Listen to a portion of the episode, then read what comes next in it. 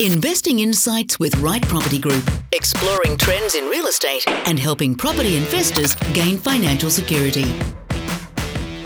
G'day everyone, how you going? Phil Tarrant, co-host of Investing Insights of the Right Property Group, joined by Stephen Waters and Victor Kumar, directors, Right Property Group. Gents, how's it going? It's going all right. it's um, John Law's. What was his sign off? It was you know "Hello World" or something or "Goodbye Hello, World." Goodbye Yours is World. just "How's it gone?" How- How's it going? How's it gone? And, Can't get the Westie out of him, eh? I know. You can, and, and you spell that O W I S it G O E R N. if you do want, if you do want a bit of a laugh, you should listen to this podcast at half speed, as we've done from Maybe time we to can do it as a Christmas special. Or the, or the outtakes. Well, there Yeah, is no maybe. outtakes because we never edit. It's just all one. Yeah, Well, that's it's the right. occasional. eh, it's- I reckon out of oh, how many shows we done now? It's got to be four years, almost 50 three and a half years Three, worth. yeah, three and a half. I reckon there may have been maybe three or four edits over that many years. Inappropriate jokes. That's why we Yeah, have to edit probably. that. yes. but speaking about your xenophobia against us Westies, Stephen, uh, and I like to reference pop culture. WLM.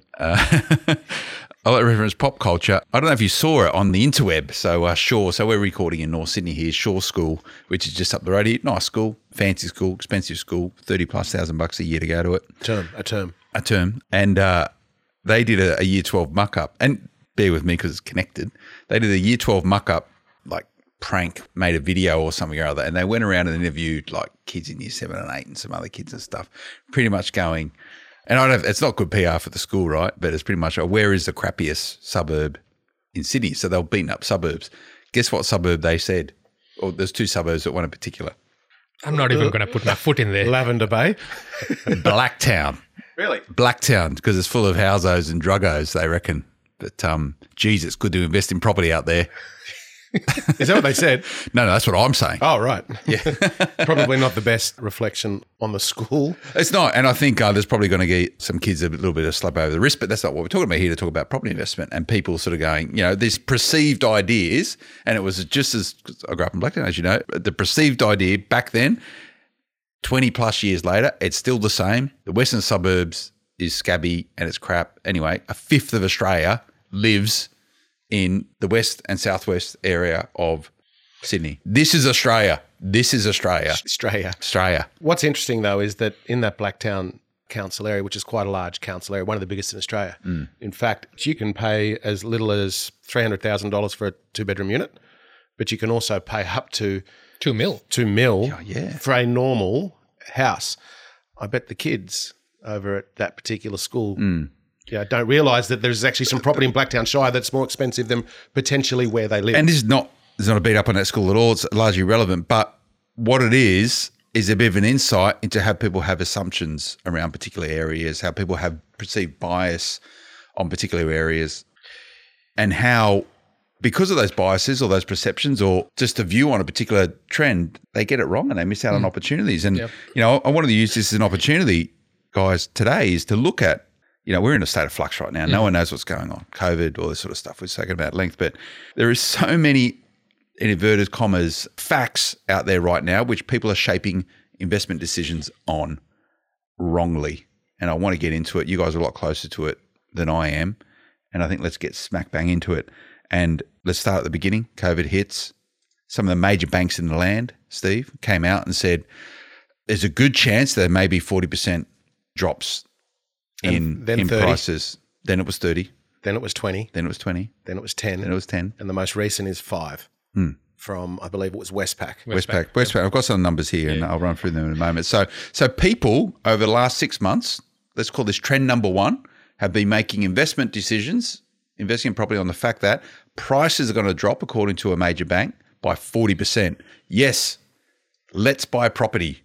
Yeah, look, I think it's actually fascinating, and it happens whenever there is a problem or a crisis, and we can't go past the fact that every couple of years there is a crisis of some form.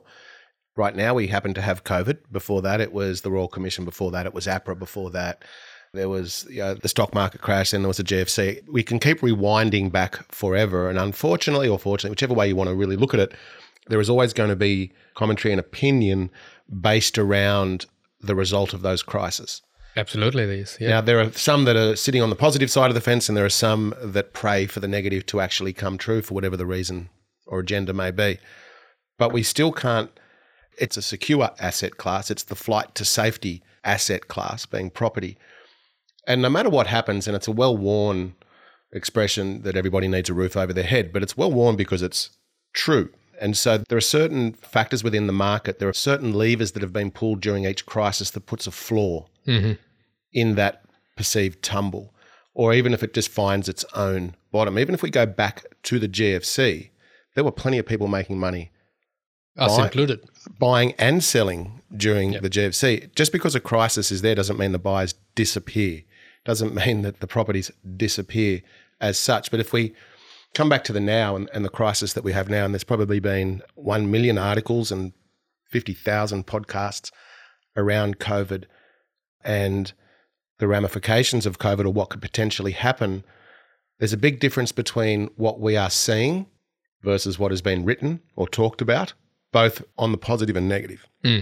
Some of it's true or slightly true, but I would dare say that the majority is wildly inaccurate. And the reason it's inaccurate is because it's a general opinion as opposed to a focused opinion. 15,000 suburbs as opposed to one market. Yeah. And I think when you look at crises, any crisis that happens, one of the first things people do that are in a decision making process is they look at it from okay where can i get the information from? What can i get from the media? Particularly now where, uh, you know the headlines or they start dictating their decision making process. So when they are unable to make decisions because there isn't a clear enough direction the safest thing in their mind is to do nothing. So therefore it can become self-perpetuating where you know we say see I told you that there will be less buyers in the market. Uh, See I told you that you know prices will drop because people feed off each other. I remember uh, a long time ago I read a book uh, Richest Man in Babylon.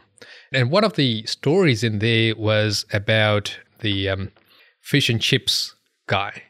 And um, I don't know whether it was actually in the book or whether it was the rebranding that someone had done. So this guy goes and buys fish and chips, and the fish and chips is wrapped in newspaper. And as he's having the fish and chips sitting on the park, he reads there that property markets are going to crash and, and the economy is going to go down by 50% or whatever it was. So he was a architect. So he went to his person who had commissioned a portrait, cancelled that based on that article. The person that had the commission for the portrait had, off the back of that, told the jeweler in the village that he was going to buy some jewels and put the order in. So he's gone and cancelled it. So I did that all around based on this one article.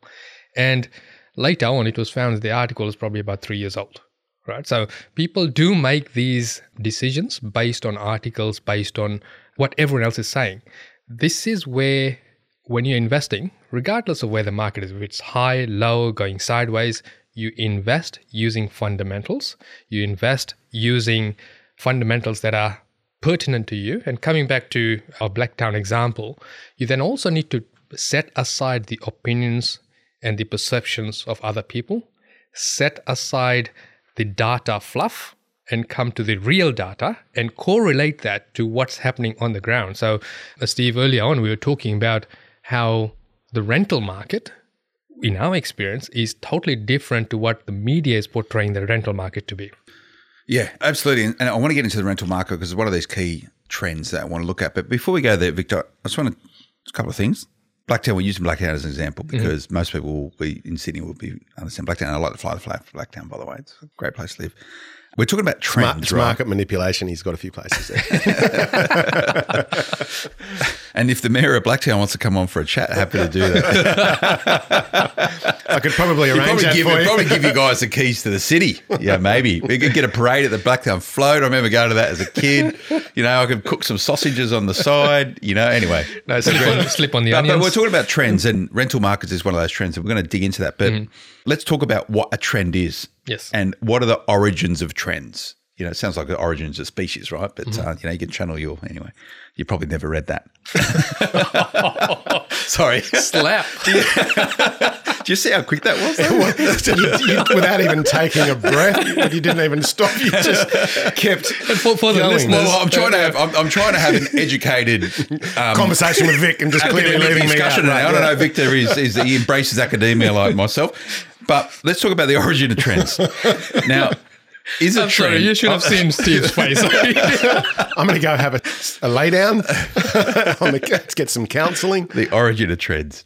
Now, is a trend what everyone is talking about because it's been comes out of someone reads it in the Mm-hmm. fish and chip newspaper, or is a trend actually created by someone who actually has information that tries to start a trend, or is a trend just an organic sentiment about where we're heading right now? Because we're talking about people making investment decisions on what's being perceived to be a trend, a downward trend in prices, because one or a number of the big banks came out saying numbers are going to drop. Yep. Is that a trend then, or is that predicting a trend? And how do you know whether or not a trend is really back based? Mm-hmm. Yeah. So really there are two types of trends, right? One is the fundamental trend, what the area always consistently does and you iron it out over 10, 15, 20 years and say this area has consistently done this, it's likely to do X based on you know, backward facing data and you're looking at the changes that are happening in the area and saying that here's our baseline momentum in this area and by putting this catalyst in it's either going to slow it down or move it fast then there comes the new age trend, which is your social media trend or your bank prediction trend, which is more of a herd mentality in the sense that, let's say, well, I'll use mining towns as an example. Right. So when the mining boom happens, the people start buying there, and in, during the initial construction phase, the trend there is that the rents keep climbing rapidly, the prices follow rapidly, and everyone's jumping into it because everyone's talking about how great a yield they're getting, how great the equity increase they're getting. That's a transient trend hmm. fueled by me talking to you, you talking to someone else, and then that creates a ground swell, swell where they're ignoring the fundamentals. And the fundamentals there, there's apart from mining, there's nothing else. Mining, if it slows down, when it goes from your construction phase into operational phase, obviously there'll be less people required in this, employment drops. And so therefore the prices drop and the yields start dropping rapidly. And you start, because you've followed the groundswell trend, you are now left exposed because you owe more money on the property than what it's worth because you've basically pulled all your money back out and so forth, right? So that's the trend, that's the dangerous trend where you're following the herd, we're following what the media is portraying, what the major commentators without the years and years and years of knowledge on the ground are commenting and you're basing your decisions on buying or selling or holding on based on what they are saying.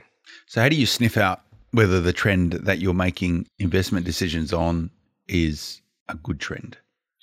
Look, it still comes back to you need to know the area, hmm. right? You can't predict trend based on desktop data. You need to correlate that to what's actually happening on the ground. I know there are a lot of trendy thoughts right now, if I can use that segue, of people saying that you know you can do stuff based just on data and interpret that and, and it gives you the decision to buy or not to buy.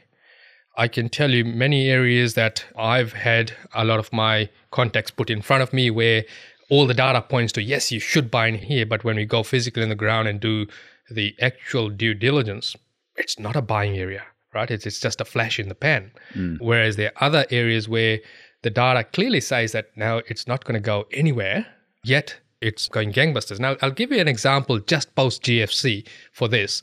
And Steve, you re- recall this in a suburb called Rosemeadow in New South Wales, where a section of it was Housing Commission. And what Housing Commission was doing there was that for townhouses in a row, they were knocking down the townhouses in the middle, creating yards, and selling that to existing dwellings, to remaining dwellings, to owner occupier. So the clause there was that only an owner occupier could buy it, and only an owner occupier could on sell it to another one, another owner occupier in the first 11 years. So in other words, you had to own that property for 11 years before you could even rent it out, right? Now the data on, uh, on desktop was showing declining population, declining value, Yet, on the ground truth there was that the area was changing immensely from the demographic point of view. The reason why it was declining was knocking down two houses, so those tenants got displaced. And the reason why the prices were going down was the fact that it had the owner occupier covenant on it, and therefore the properties were sold at a 20% discount in comparison to a property that didn't have that covenant where you could rent it out. So there's a big mismatch in your data in terms of what was on the desktop and what was actually happening on the ground. So you need to correlate the two before you can make buying decisions. That in itself, there's several trends that were happening in that mm. instance. And one of them is, and you mentioned it was the declining population because of the way that the households were reduced or the Yep. household numbers were reduced. And on the, as a top line, most people will think that a declining population is a bad thing. Mm. When in real terms, there's every bit as equal chance for it to be a positive thing for the locality if the population is decreasing. So I, it's not just about identifying the trends; it's also about understanding Yep. the trends. And I was, as you were talking just then, and Phil was avidly listening. I And, was, and you were sulking in your corner. I was sulking in my corner because I didn't get a chance. But I brought up something that I was in the midst of writing and talking about the different types of investors. I wasn't writing it now, by the way. Like it, um, You can multitask as well. I know. no, no. I, I cannot do that. But the different types of investors, which is one of them is the momentum investor, which is the investor that follows trends. They don't necessarily understand the trends, but they're a trend investor. So if they might see a population increase or they might see a price increase over a period of time, but it's about the momentum without really a lot of diligence in behind it, hmm. as opposed to say the contrarian investor that really goes against the grain. You know, if everyone's going this way, they'll go that way. But the trends that we are seeing at this point in time don't make a lot of sense unless you really get granular and you get down to ground level as opposed to just trying to understand hmm. the data, which unfortunately is what the media does, is it's just all data driven. And it's a really important point. And, um, you know, for trendsetters, you know, who was that? Ronnie Root or Kevin Wilson? You know, trendsetters. Well, it's certainly not you with looking what you're wearing. Okay, well, speaking about fashion, then something seen that you're so well dressed, you'll appreciate this analogy. What's in vogue is the basis of the basis of trend setting, right? So, oh yeah, that's in vogue right now. That's in vogue right now. Which was at a point in time, you used to pick up this magazine, and every woman would make their buying decisions on fashion for the season ahead based on what was in vogue. So, Vogue had a, a real huge responsibility. They got it right sometimes, they got it horribly wrong sometimes to say, if this thing, if this piece of fashion is in this magazine, that means you need to do that right now. What mm. is the property equivalent, Stephen, fashion forward, of in vogue? Ooh. What is the What's in vogue? What is because because this is what we're, talking- we're talking about setting trends, origin of trends right now. Fashion, vogue, Uh, property. it comes back to the media though, because that's what's got the voice. And the issue we have today is that going back to responsibility and accountability, Vogue probably there was less decisions to be made, hence the reason why it was in one thing. Now we have social media, so everyone sets trends now. So the loudest person? that who, whoever is the loudest sets a trend, and that's a horribly dangerous thing. Well, we talked about that. I don't know how many podcasts ago it was about one of the clear differences between today's crisis and the GFC was largely Information. is information, Yeah. which is around social media. We can argue that till the cows come home, but at the end of the day, everybody today that owns a phone with a camera is a journalist of some way, shape, Mm. or form. Or they're a reporter, maybe not a journalist. They're a reporter. And what Well, they've we, got an opinion. correct, Mm. yeah. Whereas I'm sure journalists is Journalists shouldn't have an opinion. We report the facts. Hence the reason why smart property investment is in vogue.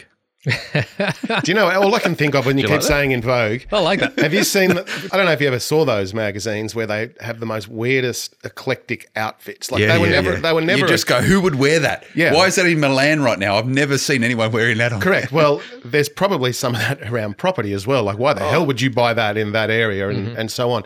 But everybody, Let's challenge Victor. I want Victor to pen a blog post using this analogy of, Of Vogue. Of Vogue. I, I think that would be really, really. You'd probably have a lot of fun with it. Anyway, I don't know if he's ever seen the mag. Have you ever seen the magazine yes, I have actually. Okay. Yeah. You know, there were magazines in Fiji, yeah? we used it to wrap fish and chips, by the way. the richest man in Babylon. I just read. I just read. There's got to be another coup, Stephen. That's probably how they started, right? That's it, No? yeah, yeah. You know. Anyway,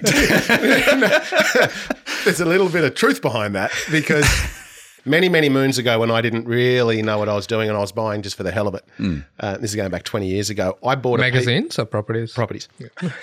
Ma- the magazines when I was at school. But we bought a piece of an island over in Fiji. There was about Yeah, 20, remember that, yeah. about 20 of us. We all pulled together and we bought this island of, of some American. freehold. Yeah. It was one of the, well, it was back then. I'm not even sure it exists, which is the hmm. point of my story. Because we all pulled together and we bought this island. I don't know if it was 20 acres off God knows where. I can't even remember the name of it. But we hmm. got the title and everything like that. But then, as all good ideas and ventures begin, we all lost interest in a part of the world that was perhaps not as under control as we would like it to be. So we don't hmm. even know if we still got that piece of Real estate. real estate surrounded by water going underwater in the midst of a coup. But Vic's is our eyes and ears on the ground. He is. He's our man in Fiji, and they're talking about the Bula bubble. It's, it's going to open up. Trends. He brought us back to it. Yep. No, no, but this, this is like you can go completely wrong on trends, right? And that's how most property investors go wrong because they've used the wrong information to set themselves. Now, Well, let's get away from the trends though. Let's get around to the real reporting. To be fair, and the mm. numbers and the and the predictions versus what's really happened, because the trends will continue to unroll, and they will continue to, I don't know, be argued. well, let's round out then. So we're chatting about beforehand what the perceived idea around property prices, driven by information that you would come to, you would assume you could trust and respect, right? Major banks in Australia who all have a vested interest in sustaining property pricing. Now, Tim Lawless, uh, head of research CoreLogic, who you guys know, I had a chat with him recently, and he wrote a piece here.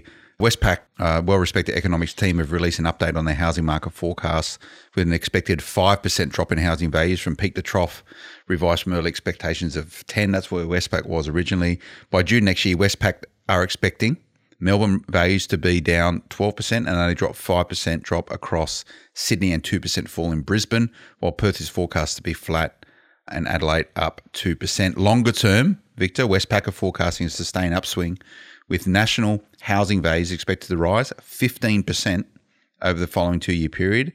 Brisbane 20%, Perth 18% stand out for the highest forecast capital growth over this period. Quite different to the most recent growth cycles where Sydney and Melbourne have dominated capital See, gains. now this is you mentioned it was a critical phrase in there, general or the national, whichever way they wanted to put it. And even though if we just take the five percent decline or contraction in price, that's a general number. That also means that there's potentially areas that are Going to go down three 40. times more than that. They might go down there twenty mm. percent, but they're also areas that will go up in mm. value. That's how we get to that average. Looking further ahead, though, I think it was 21, 22 or 22, 23 when they predictions were for the prices Yeah, to gain to momentum ratchet. Yeah. it's important that we always keep very close to us the reason that we're investing in property, and that is for the long term. So if you're trying to pick the bottom of a market, that's a very bad and dangerous investment strategy because even if we just relate to the Westpac numbers or predictions, they're going to be wildly inaccurate in certain areas. So let's talk about what, in terms of that data, let's talk about what we are seeing on the ground right now. And I can tell you as I stand here today, there are areas that during COVID have increased by 10%. They have. Are you going to tell us where? No, I'm not. Well, I'll tell Vic. Vic. no, there are certain parts of the Sydney Greater Basin mm. that have increased by 10%. There are certain parts of Brisbane that have increased, let me say, by 5%. There are certain parts of Perth that have increased by so 5 to 8%. Mm. Now, certain parts, not everywhere, because when you get down to a micro level, it does become suburb orientated. Right Within the- down to the streets. Within the suburb, it comes down to the street, and within the street, it comes down to the house a lot of times. So that's from a value point of view. If we talk about from a vacancy point of view, and I did put a post up on our That was a very good post, by the way. I enjoyed that and I've been using it. But I, I don't say it's you? mine. I say I always reference you when I do it. I think you assess the 57 zones around rental markets and the numbers that you presented to me were quite a shock when I read it. It was like, you know, so there's this idea, if you listen to certain areas, that there's four lease signs up everywhere and property investors are hemorrhaging money because they can't find tenants. Fact or fiction? fact in some places and fiction in a lot of others. In most, So yeah. I think once again that it's a general media coverage mm. because they talk about the market as one, and there's not one market. It's it can't be. You can't interpret a, a market when there's fifteen odd thousand suburbs. It just it doesn't work that way. But to understand the percentages, we first need to understand what the headline numbers are in terms of vacancy rates. And that's what we're talking about now. And the general rule of thumb is somewhere between two and a half to three percent vacancy rates. What's a vacancy rate for those listeners that might not be familiar? A vacancy rate is how many properties are for rent as opposed to the total as a percentage of the total many number. Correct. Yep. Okay. So when you have a market of equilibrium, so there's enough supply and enough demand, everyone's happy, it's somewhere between two and a half to three percent vacancy rates. You get down to a two percent vacancy rate, markets are getting tight. And the power, if you will, is starting to shift towards the landlord, and they might start to consider increasing their rents. When you get to a vacancy rate of 1%, you have an incredibly tight market where rents are rising and there is not enough supply for the demand. So 3.5% is an oversupplied market. Now, there are parts of Melbourne CBD, Brisbane CBD, Sydney CBD, Adelaide CBD, and even Perth CBD that have potentially double digit vacancy rates. So that is blood on the streets. Okay, so and that would be high rise, High-rise. newish sort of apartments. Yeah, yeah, that usually have students in them. Correct. Sort of subpar investment stock, if mm. you will. But as you go out into the suburbs, actually, I'll come back a step. So the national vacancy rate has decreased again. I think it sits at around about 3.2%. So that's if we want to throw everything into the same basket. Yeah. But remember, we've got double digit vacancy rates in some of these CBD areas. So to still have a 3.2% vacancy rate, that must mean that there's incredibly low vacancy rate in other areas. Hmm. So let's now give some context around that with some truth in some of the suburbs. In some of those areas that have that I mentioned before that have increased in value during COVID, there are vacancy rates that sit below one percent. And That's here's alarming. Here's an example. A client of ours settled a property, oh, it'd be 10 days ago, whatever it was, last Thursday, let's call it last Thursday. He had his first open home for potential tenants on Friday. There was 35 groups of people through it. Saturday was the second open home. There was 27 groups through it. 14 strong applications with two tenants, let's say, bidding against each other on the front lawn to secure the property. In the same area, another client who hasn't even taken ownership of the property yet has got 22 applications to rent the property. 22. He doesn't even own the property yet. If we go to some parts of Brisbane, there are two houses for rent in the entire suburb. And if you extrapolate or if you start to expand that out and then put into it units, villas, townhouses, it goes up to eight properties in the entire suburb.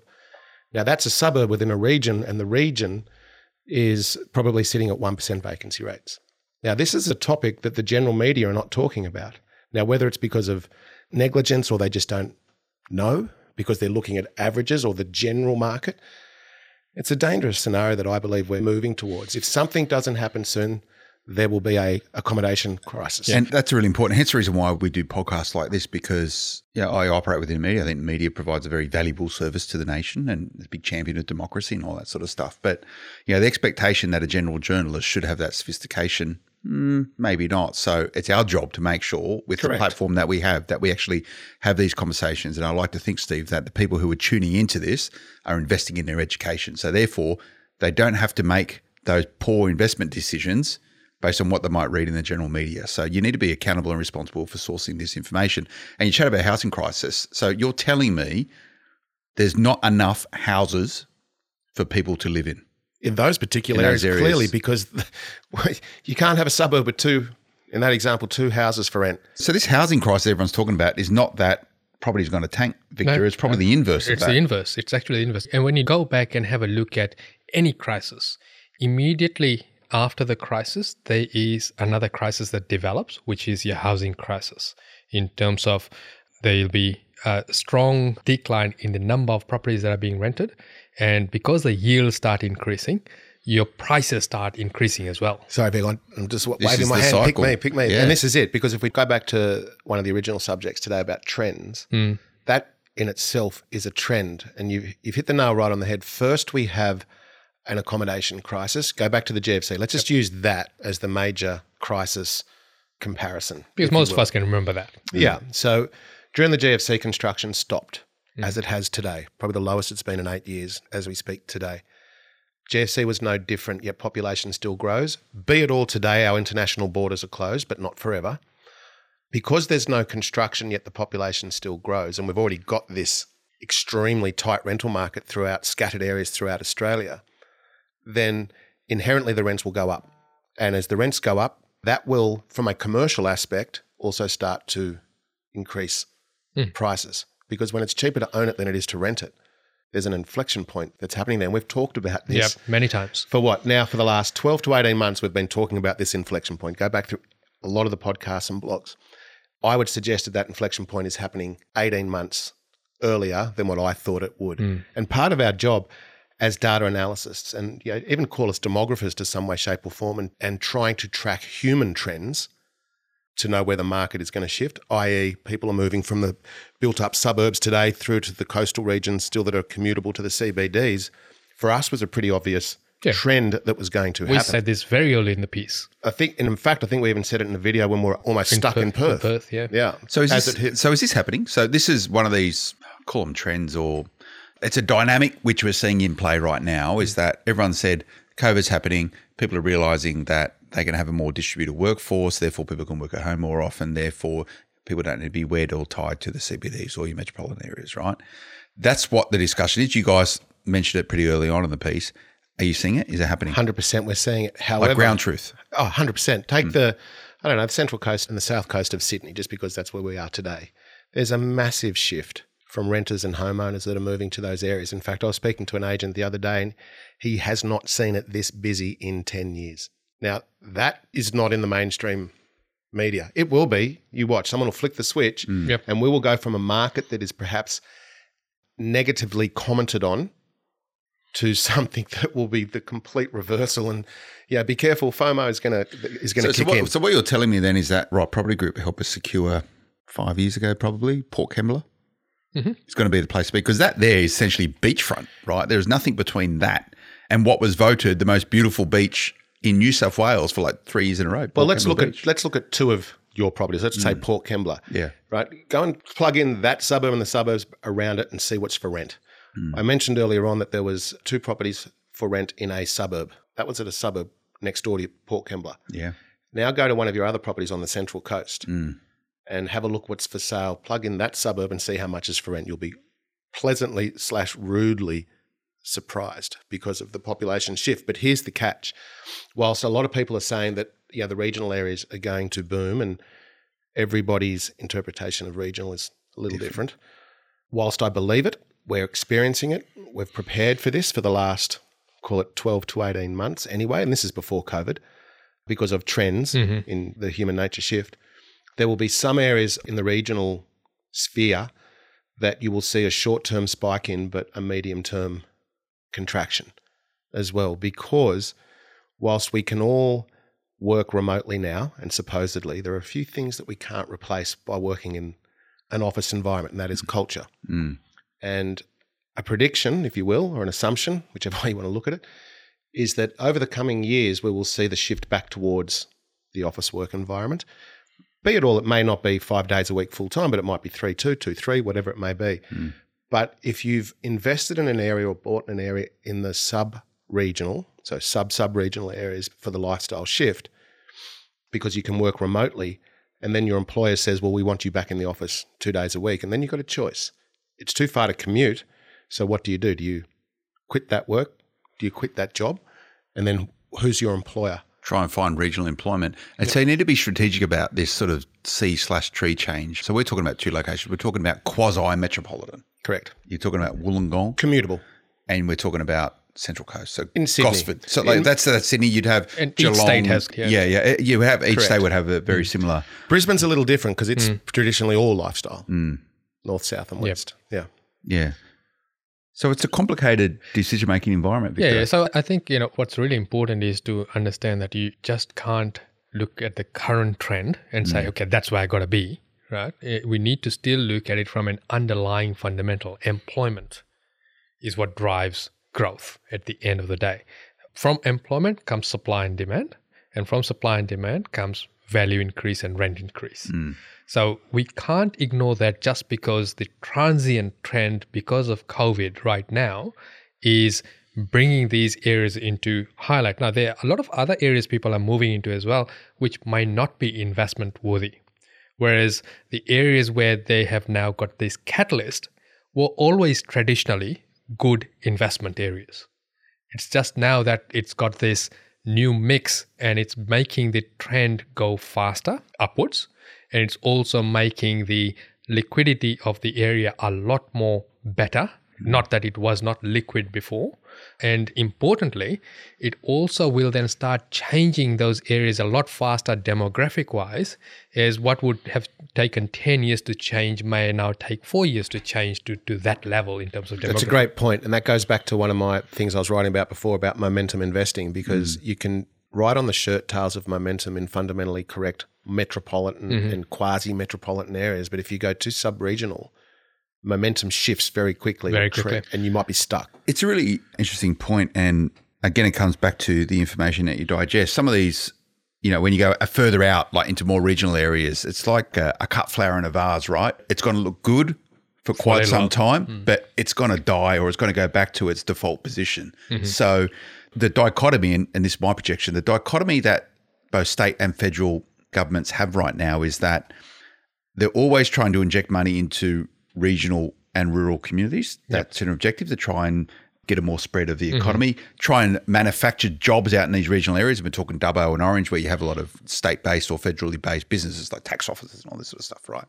But governments, state governments have spent the majority of their money over the last 20, 30, 40 years on making it easier to get in and out of CBDs. Mm-hmm. You know, whether it's talk about Sydney, the Sydney CBD, Parramatta, Blacktown, Liverpool, etc. So these micro CBDs, that's where all the money is gone. So my view is that the government is going to want to get Australians back into the offices, back into the CBDs. They're the heart and soul of our economies. Absolutely. So how are they going to do this on the basis that they're trying to, you know, it's just this, it's a catch twenty Hundred two. percent, I agree. hundred percent, and I've often said, do you think that the government, whether it be state or federally, have poured quadrillions of dollars into areas to not force people to live there? Yeah. they will. And although the only maybe a little bit of a different opinion I have on what you just said is that the interpretation of where the office precincts will become. Mm. So you might find that your Parramatta's and you know, in your case, the Parramatta's and the Liverpools and the they're commercial explode precincts. those. Yeah. So as opposed to coming into Sydney CBD or Melbourne CBD or Brisbane CBD or Perth CBD, I think we might see that change because there's no doubt the technology, without doubt, has a massive impact in combination with COVID. It was that catalyst for us to think differently, mm. without doubt. We had an uplift in, well, so we had no fall in production, if you hmm. ask really any employers. However, it might get to the stage where the production does start to suffer as people become more complacent at home. Also, you know, one of the biggest health challenges in the Western world is loneliness. Mm. Absolutely. It's a huge issue, you know, and I think, you know, we're employers, so we have people that work within us. We have accountability and responsibility to make sure we create a, a workplace which people get value out of, as all others. It is a huge problem, loneliness. And as the world becomes digitized, it gives people the opportunity to isolate, you know, and in a COVID environment, that's a good thing, but it's not healthy. It's not healthy by any means. you're Humans an should be together. Humans should be together. Exactly. If you're an introvert, you're probably loving it at the moment, but you will get over it. You get over I'm it. a I'm a firm believer in what I call the collective, mm. And the collective are the people, the immediate people around you, whether they're work colleagues or not. And if you isolate yourself too much, you're left to your own thoughts, mm-hmm. And the headlines take effect. and exactly whatever's in front of you, which is Yeah. Usually social media. Part of as the wrong trends that you're going to start. Yeah. as opposed to being around the right people. You you know, as people, you know, you're a sum of who you hang with. Mm. Phew, it's not too good for you, mate. I know. Look at my company I'm in today. but it's We're a good trying to pull you up. Yeah, yeah. But we could easily do this over Zoom, but we make a choice that we come together. And the product of this, this hour we get to spend together is so much more satisfying. Without doubt. Yeah. And it's Plus, we get free coffee. Plus, you get free coffee. yeah, parking's it's uh, but I thought you said F A R K I N G just then. It was with a P. I was like, it had a small closed loop Blacktown twang there, mate. But it sounded like an F. but I look at I, and I think if we come back to the trend, as people awake from this COVID hibernation Mm. mentally, and unfortunately there will be some mental issues as a Big, response. big challenge. Yeah. Look, the shine will go away from working from home. Correct. People will want to be a part of each other's company, you know, the Yeah. collective, as I keep saying. And that will be, as I said months ago, and tried to get it momentum on it, is the new sea change, Mm. which hasn't been picked up, but I'll keep trying. Okay. What I want, Victor, from you is a nice, big, fat, juicy headline around housing crisis, which is the inverse to what everyone else is saying is the housing crisis. Give it to me. Give it to me straight. Right now? Right now. Right now? I say, hmm, the trend is what you think it will be. Yeah. Ooh, that was pretty good. I know it's very deep. Philosophical. Yeah. So the housing crisis is there's not going to be enough housing. Yep, that's it. And so, that so when, when, crisis when is- migration starts again, when international students come in, so what? Right now we're at a moment in time which everyone thinks is going to be the norm moving forward. This Mm-hmm. is just a small window, that's true. It's a window of around, I think, truthfully, six months. Which is a very small time in property. Very, very. Oh, very Yeah, small. And the, the headline told you so. And if you look talking about like housing shortage, right? We were already in a shortage before we went mm. into COVID, and now it's been amplified. So there will be a spike in terms of shortage, in terms of increasing rent, increasing value. Then there'll be incentives to bring more people in, overseas migrants, and also build more properties. So it'll then go up and get to a, in some areas, oversupply situation. And then there'll be all doom and gloom again. So that's It's just the cyclical effect of property. But, and I know there's probably some people out there listening saying, yeah, but what about employment and what about immigration? Hmm. Fair points. But even if it stays the way it stays today, that doesn't mean that suddenly all this new houses appear out of nowhere to provide accommodation. That's not Miraculously, Yeah, that's not going to change. But we do need employment and we also need immigration to make the economy wheels spin within, so to speak. But I just think that, you know, whilst we say that there are areas of undersupply and we're seeing that in the vacancy rates and our rents starting to climb, conversely, there's also areas of oversupply, even today. even today. we probably should get into that, um, but we'll do that in another podcast. I think we've done quite well there today, guys. Apart from the sledging, I actually feel like I need to speak to a counsellor now. It's not sledging; It was just counselling. it's just counselling. Taken from It's a man in a pink It- Ralph Lauren shirt. It's Like, endearment. It's endearment. You know, it's it's uh, it's good. But um, uh, I hope you enjoy that, everyone. Um, please, we love the feedback that's coming in, and um, I get a real kick out of it. It's a real privilege of mine to be able to record this with Steve and Victor. So I normally get that feedback secondhand, but if you can leave those reviews, please, on the podcast wherever you listen to it right now. If anyone wants to get in touch with us, Victor, what's the best way? It's uh, questions at rightpropertygroup.com.au and do go and follow our page so that you can get alerted for our Facebook lives. Uh, we do them every second Thursday. And I recommend doing that. So they're pretty good. The content, the delivery is so-so, but the content's pretty good. it's a bit like this podcast, really, isn't it? Gentlemen, thank you so much. Uh, it was a good chat. Look forward to um, next month as well. And and if there's any particular topic you'd like us to cover, we can pretty much handle anything. We can, as long as we've got a bit of a notice, we can we can uh, uh, research up on it. Uh, questions at rightpropertygroup.com.au. We're in your hands. Let's just pretend you get to uh, set the agenda for the next uh, podcast, and um, uh, we'll make sure whoever comes up with that topic, we give them a bit of airplay as well. So happy to do that. Thanks for joining us today. We'll see you next time. Until then, bye bye. The information featured in this podcast is general in nature, does not take into consideration your financial situation or individual needs, and should not be relied upon. Before making any investment, insurance, tax, property, or financial planning decision, you should consult a licensed professional who can advise whether your decision is appropriate for you.